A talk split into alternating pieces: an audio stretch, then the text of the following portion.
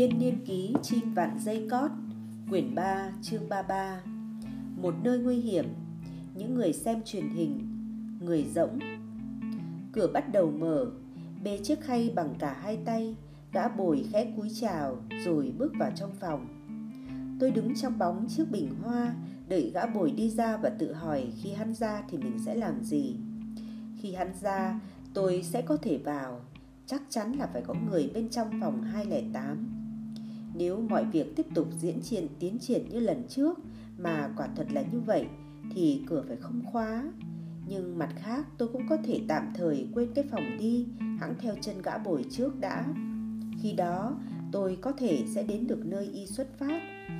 Tôi phân vân một lát không biết chọn đường nào. Cuối cùng tôi quyết định đi theo gã bồi có cái gì đó nguy hiểm đang lẩn lút trong phòng 208 Có cái gì đó có thể gây hậu quả chết người Tôi vẫn nhớ như in cái tiếng gõ sắc gọn trong bóng tối. Ánh lóe màu trắng đầy bạo lực của vật gì đó giống như con dao. Tôi phải thận trọng. Trước hết hãy cứ xem gã bổi sẽ dẫn tôi đi đâu. Sau đó tôi có thể quay lại phòng này. Chỉ có điều bằng cách nào? Tôi thọc hai tay vào túi quần. Trong đó ngoài chiếc ví Ít tiền lẻ và chiếc khăn mùi xoa còn có một cây bút bi nhỏ. Tôi rút bút cây bút ra, vạch một đường trên tay xem còn mực không. Tôi có thể dùng bút này đánh dấu trên tường trong khi đi theo gã bồi. Sau đó, tôi khả dĩ lần theo dấu mà trở về sẽ tìm được thôi. Cửa mở, tên bồi bước ra tay không. Hắn đã để lại mọi thứ trong phòng kể cả chiếc khay. Cửa đóng lại xong, Hắn ưỡn thẳng người vừa đi rồi vừa huýt bài Chim ác là ăn cắp Vừa tất tả đi ngược lại đường mà hắn đã đến đây Tôi bước ra khỏi chỗ nấp sau chiếc bình hoa lớn mà theo gót y. Mỗi khi rẽ hành lang tẽ ra làm hai, Tôi đánh một dấu ích nhỏ màu xanh lơ ở trên tường màu kem Gã bồi không hề ngoái lại. Cách hắn đi có có một cái gì đó đặc biệt. Hắn có thể ứng thi vào cuộc thi vô địch về phong cách đi đứng dành cho các buổi khách sạn toàn thế giới. dáng đi của hắn như thể hùng hồn tuyên bố đã là buổi khách sạn thì phải đi thế này, đầu ngẩng cao, hàm chia ra đằng trước, lưng thẳng, tay đung đưa đều đặn theo nhịp của chim ác lạ ăn cắp, giải từng bước dài dọc hành lang. Hắn rẽ nhiều góc quanh, đi lên đi xuống nhiều đoạn cầu thang, đi dọc theo những quãng hành lang ánh sáng khi mở khi tỏ ngang qua những hốc thủng trên tường làm tạo ra nhiều loại bóng đen. Tôi giữ một khoảng cách hợp lý phía sau hắn nhằm tránh bị phát hiện, nhưng bám theo hắn cũng chẳng lấy gì làm khó. Mỗi khi gặp một góc quanh thì hắn cũng đều biến mất trong khoảnh khắc, nhưng chẳng việc gì phải lo mất dấu hắn, bởi vì hắn không ngừng huyết sáo vang lừng.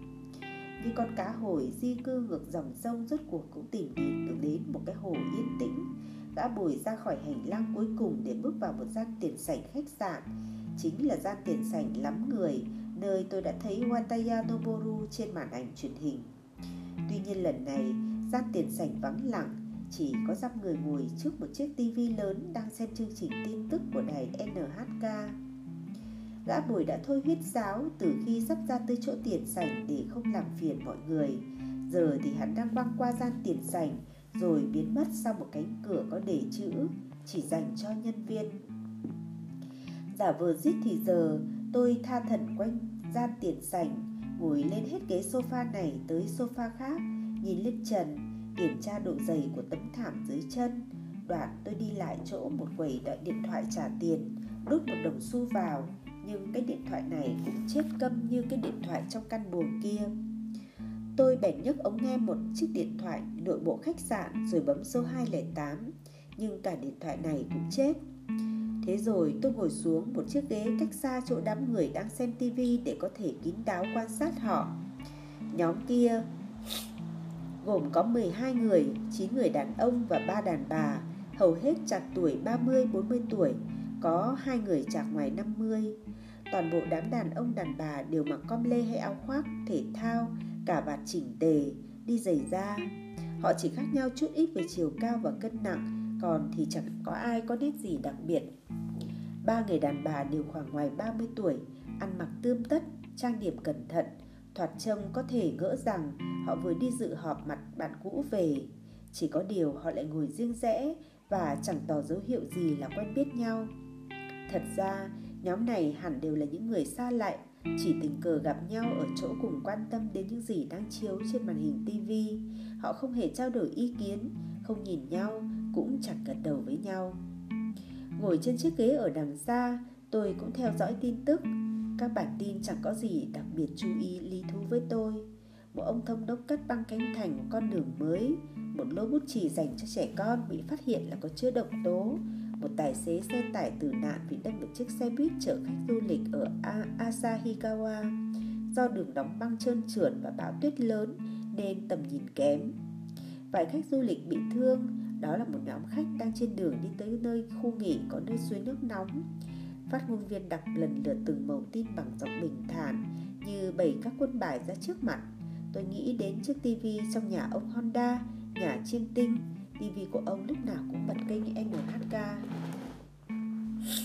Hình ảnh các tin tức truyền hình không qua không khí này vừa thực lại vừa không thực đối với tôi. Tôi thấy thương cảm cho tay tài xế xe tải 37 tuổi chết trong vụ tai nạn. Không ai muốn chết như thế cả. Quằn quại chết dần vì nội tạng bị dập nát giữa một cơn bão tuyết ở Asahikawa. Nhưng tôi không quen biết gã tài xế đó. Anh ta cũng chẳng biết tôi. Thành thử mối cảm thông của tôi đối với anh ta chẳng hề mang tính cá nhân. Tôi chỉ có thể cảm thấy một mối cảm thông chung chung đối với một con người chẳng may gặp phải cái chết bất ngờ, đau đớn, cái cảm xúc chung chung đó có thể rất thực với tôi, nhưng đồng thời cũng không thực chút nào. Tôi rời mắt khỏi màn hình tivi mà nhìn quanh gian tiền sảnh rộng lớn, vắng tanh một lần nữa. Cũng chẳng có gì đáng để chú mục vào. Không thấy nhân viên khách sạn, quầy ba nhỏ thì chưa mở. Vật duy nhất trên tường là bức tranh sơn dầu lớn vẽ một ngọn núi. Khi quay lại sang màn hình tivi tôi thấy cận cảnh một gương mặt quen thuộc Wataya Noboru Tôi ngồi thẳng dậy, chú ý lắng nghe lời của phóng viên. Có chuyện gì đó xảy ra với Wataya Noboru.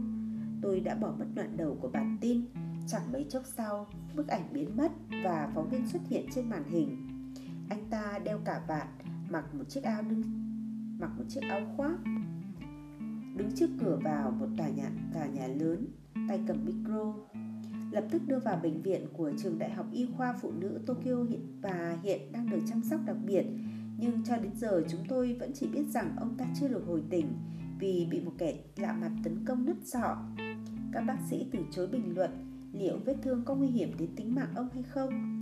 Tường trình chi tiết về tình trạng của ông sẽ được công bố sau, tường thuật trực tiếp từ cổng chính Đại học Y Phụ nữ Tokyo. Ông Kính lại quay về phía phòng thu. Người dẫn chương trình lại bắt đầu đọc một mẩu giấy người ta vừa đưa cho. Theo báo cáo mới nhất, dân biểu Watayanoboru đã bị trọng thương ở đầu trong một cuộc hành hung chí mạng. Kẻ hành hung trẻ tuổi đã đột, đột nhập vào căn phòng của ông tại quận Minato, Tokyo lúc 11 giờ 30 trưa nay và ngay trước và ngay trước mặt những người đang tiếp kiến dân biểu Watayanoboru đã dùng một cây gậy bóng chảy đánh mất mấy cú nặng liên tiếp lên đầu của dân biển Wataya Noboru thương tích nghiêm trọng cho ông. Màn hình chiếu cảnh ngôi nhà nơi tọa lạc căn phòng của Gataya Noboru Hung thủ giả vờ là khách đến thăm vào phòng của Gataya Noboru Giấu cây gậy bóng chảy vào trong một chiếc ống dài lý tưởng dùng để đựng các bản đồ án Nhân chứng cho chúng tôi biết, Y đã lôi dậy ra khỏi ông rồi tấn công mà chẳng nói, chẳng năng gì. Màn hình chiếu cảnh văn phòng nơi xảy ra tội ác, Ghế nằm lăn lóc trên sàn, Gần như đó là một thứ vũ khí. Vụ hành hung diễn ra bất ngờ đến nỗi cả dân biểu Wataya lẫn những người đang ở trong phòng cùng ông đều không kịp trở tay. Sau khi kiểm tra có chắc là dân biểu Wataya đã bắt bất đã bất tỉnh chưa, hung thủ mới rời khỏi hiện, hiện trường, tay vẫn nắm cây gậy bóng chảy. Các nhân chứng cho biết hung thủ chạc 30 tuổi, mặc áo khoác màu xanh lính thủy, đội mũ len trượt tuyết cũng màu xanh lính thủy, đeo kính sẫm han màu, Hắn cao sấp xỉ một mét bảy nhăm, Có một vết trông như cái vết bầm trên ma mơ, trên má phải. Cảnh sát đang truy lùng làm hung thủ. Đang truy lùng hung thủ, Dường như hắn đã kịp trà trộn vào đám đông mà biến đi không một dấu.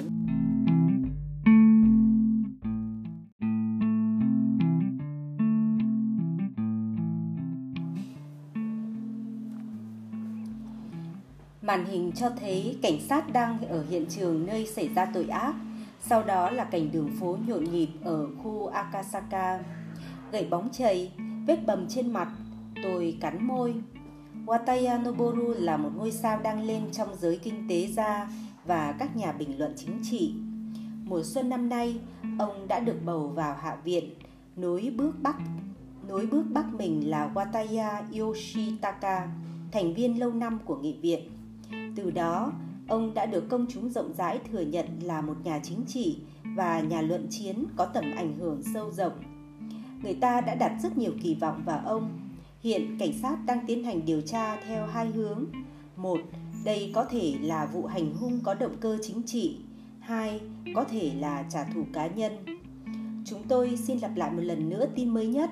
Sáng nay, dân biểu Wataya Noboru, một thành viên lừng tiếng của Hạ viện, đã bị một kẻ lạ mặt hành hung gây thương tích nghiêm trọng ở đầu, được đưa vào bệnh viện cấp cứu. Hiện vẫn chưa có thông tin chi tiết nào về tình trạng của ông, còn bây giờ là các tin tức khác. Đến đó thì hình như có người tắt tivi, giọng phát ngôn viên bị cắt ngang nửa chừng, im lặng trùm xuống gian tiền sành. Mọi người nãy giờ căng thẳng bắt đầu đổi tư thế cho thoải mái, Rõ ràng là họ tụ tập lại trước màn hình TV chỉ vì mục đích duy nhất là nghe bản tin về Watayanoboru. Sau khi TV đã tắt, không ai cử động, không ai phát ra một tiếng nào. Ai đã dùng gậy bóng chày mà đánh Watayanoboru? Theo người ta mô tả, hung thủ có ngoại hình giống hệt tôi, áo khoác và mũ màu xanh lính thủy, kính dâm, vết bầm trên má, chiều cao, độ tuổi và cây gậy bóng chày. Tôi đã để lại cây gậy bóng chảy ở dưới đáy giếng mấy tháng trời, nhưng nó vừa biến mất. Nếu đó cũng là cây gậy được dùng để đánh vỡ sọ Wataya Noboru, thì hẳn ai đó đã mang nó ra khỏi giếng nhằm chính mục đích này. Ngay lúc đó, cái nhìn của một trong những phụ nữ ở nhóm người kia hướng vào tôi. Đó là một phụ nữ gầy nhẳng, xương hàm bạnh trông như con cá. Cô ta đeo bông tai màu trắng ngay chính giữa cặp giấy tay dài, Cô ta đã xoay người trên ghế, Rồi cứ giữ nguyên tư thế đó mà nhìn tôi không rời mắt, Không thay đổi sắc mặt. Kế đó, Người đàn ông hói ngồi đằng sau cô ta Cũng đưa mắt nhìn theo hướng nhìn của cô Mà ngoái lại nhìn tôi.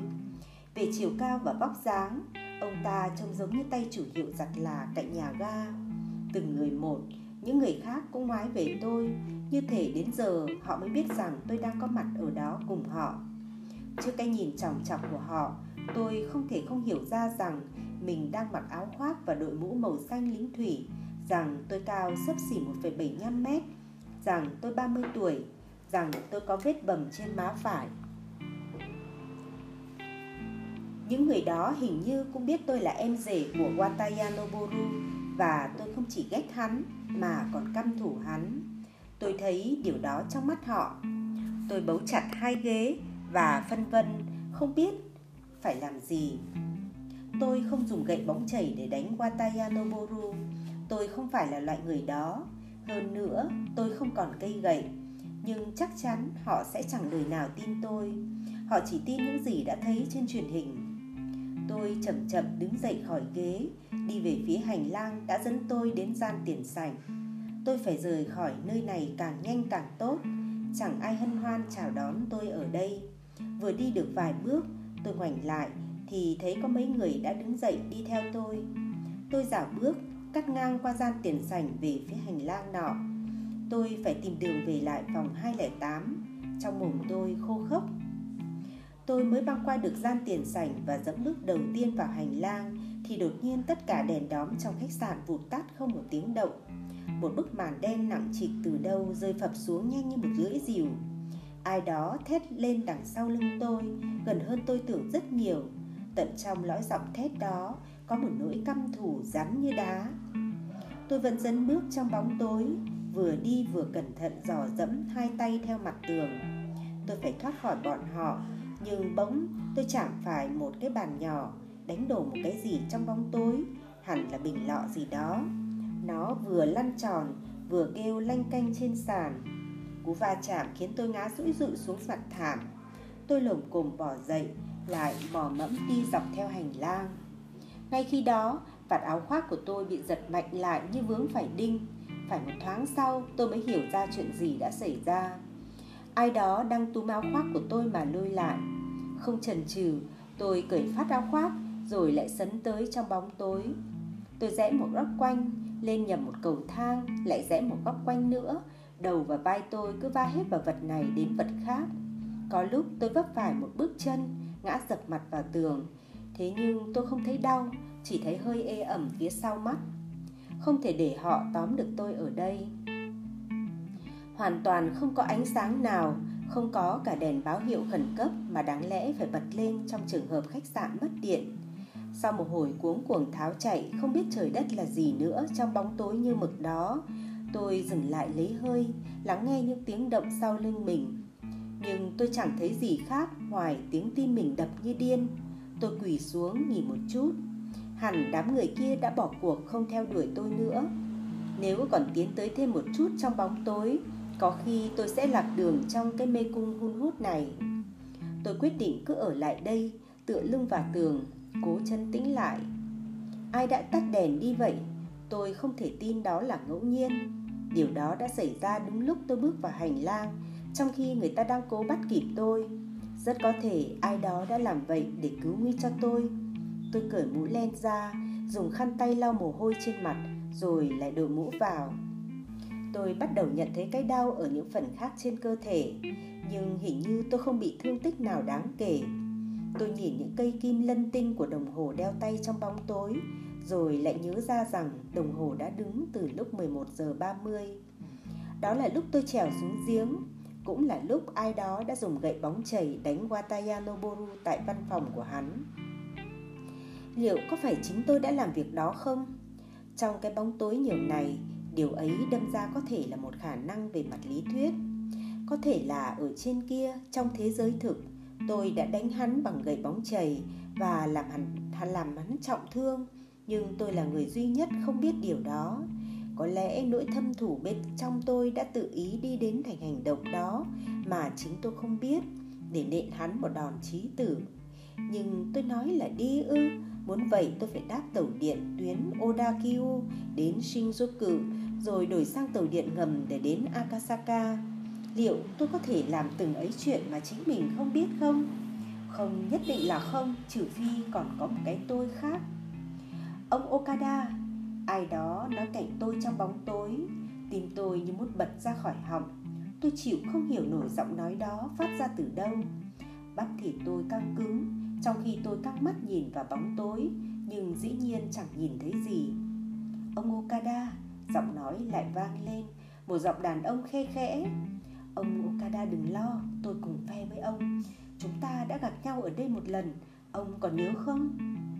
Tôi nhớ Tôi biết cái giọng nói này, Đó là giọng nói của gã đàn ông không mặt, Nhưng tôi cần phải thận trọng, Tôi không sẵn sàng trả lời.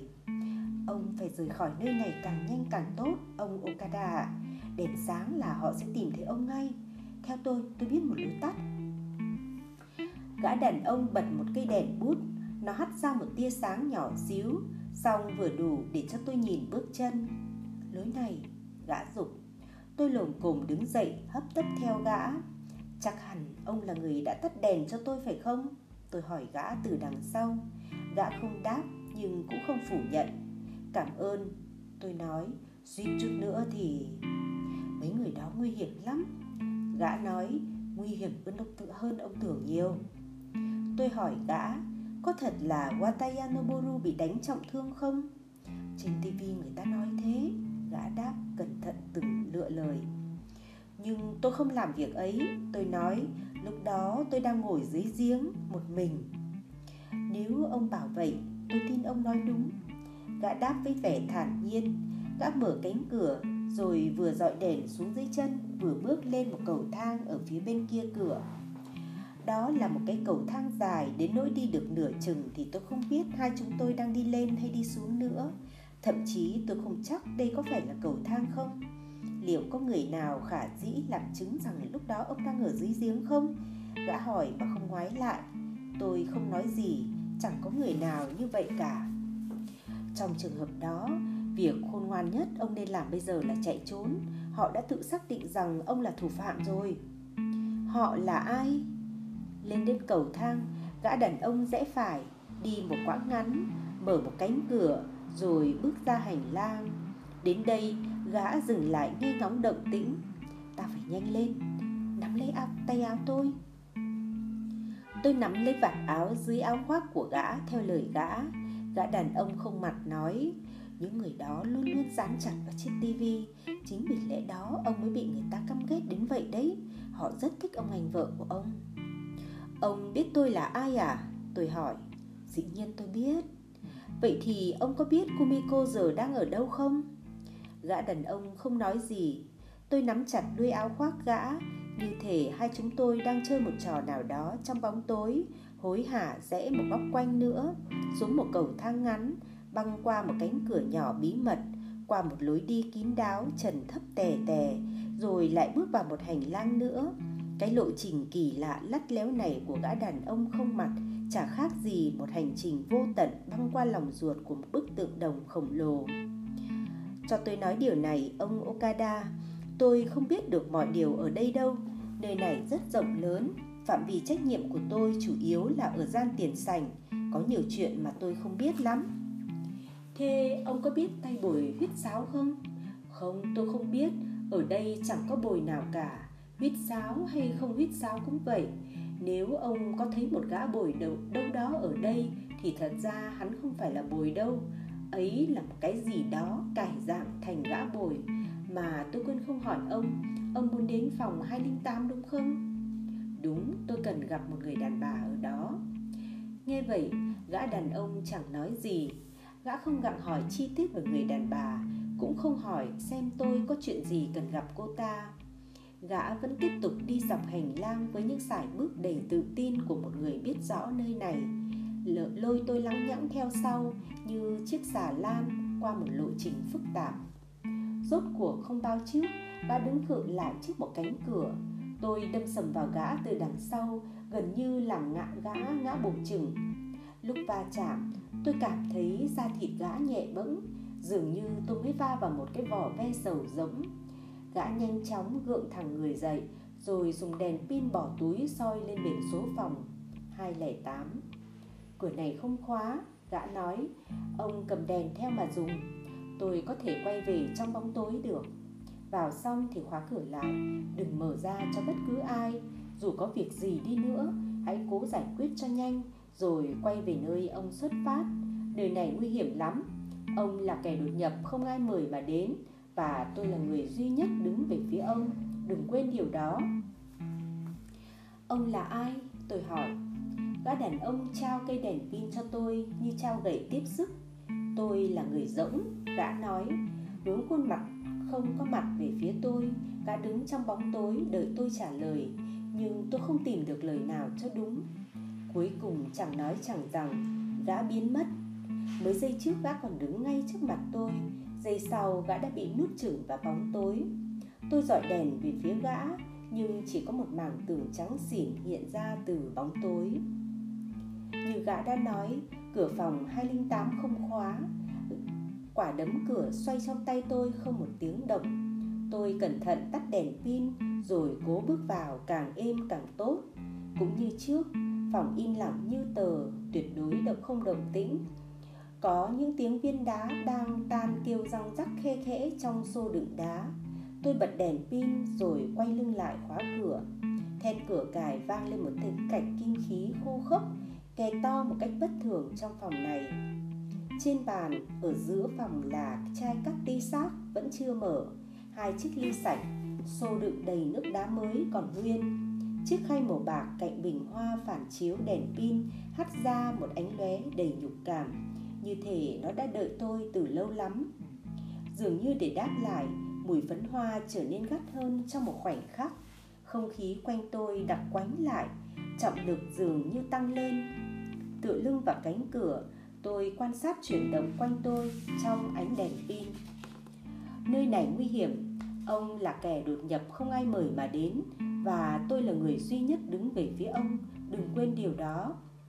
Đừng dọi ánh sáng ấy lên một giọng phụ nữ vang lên từ phía trong. Ông có hứa là sẽ không dọi ánh sáng ấy lên tôi không? Tôi hứa, tôi nói.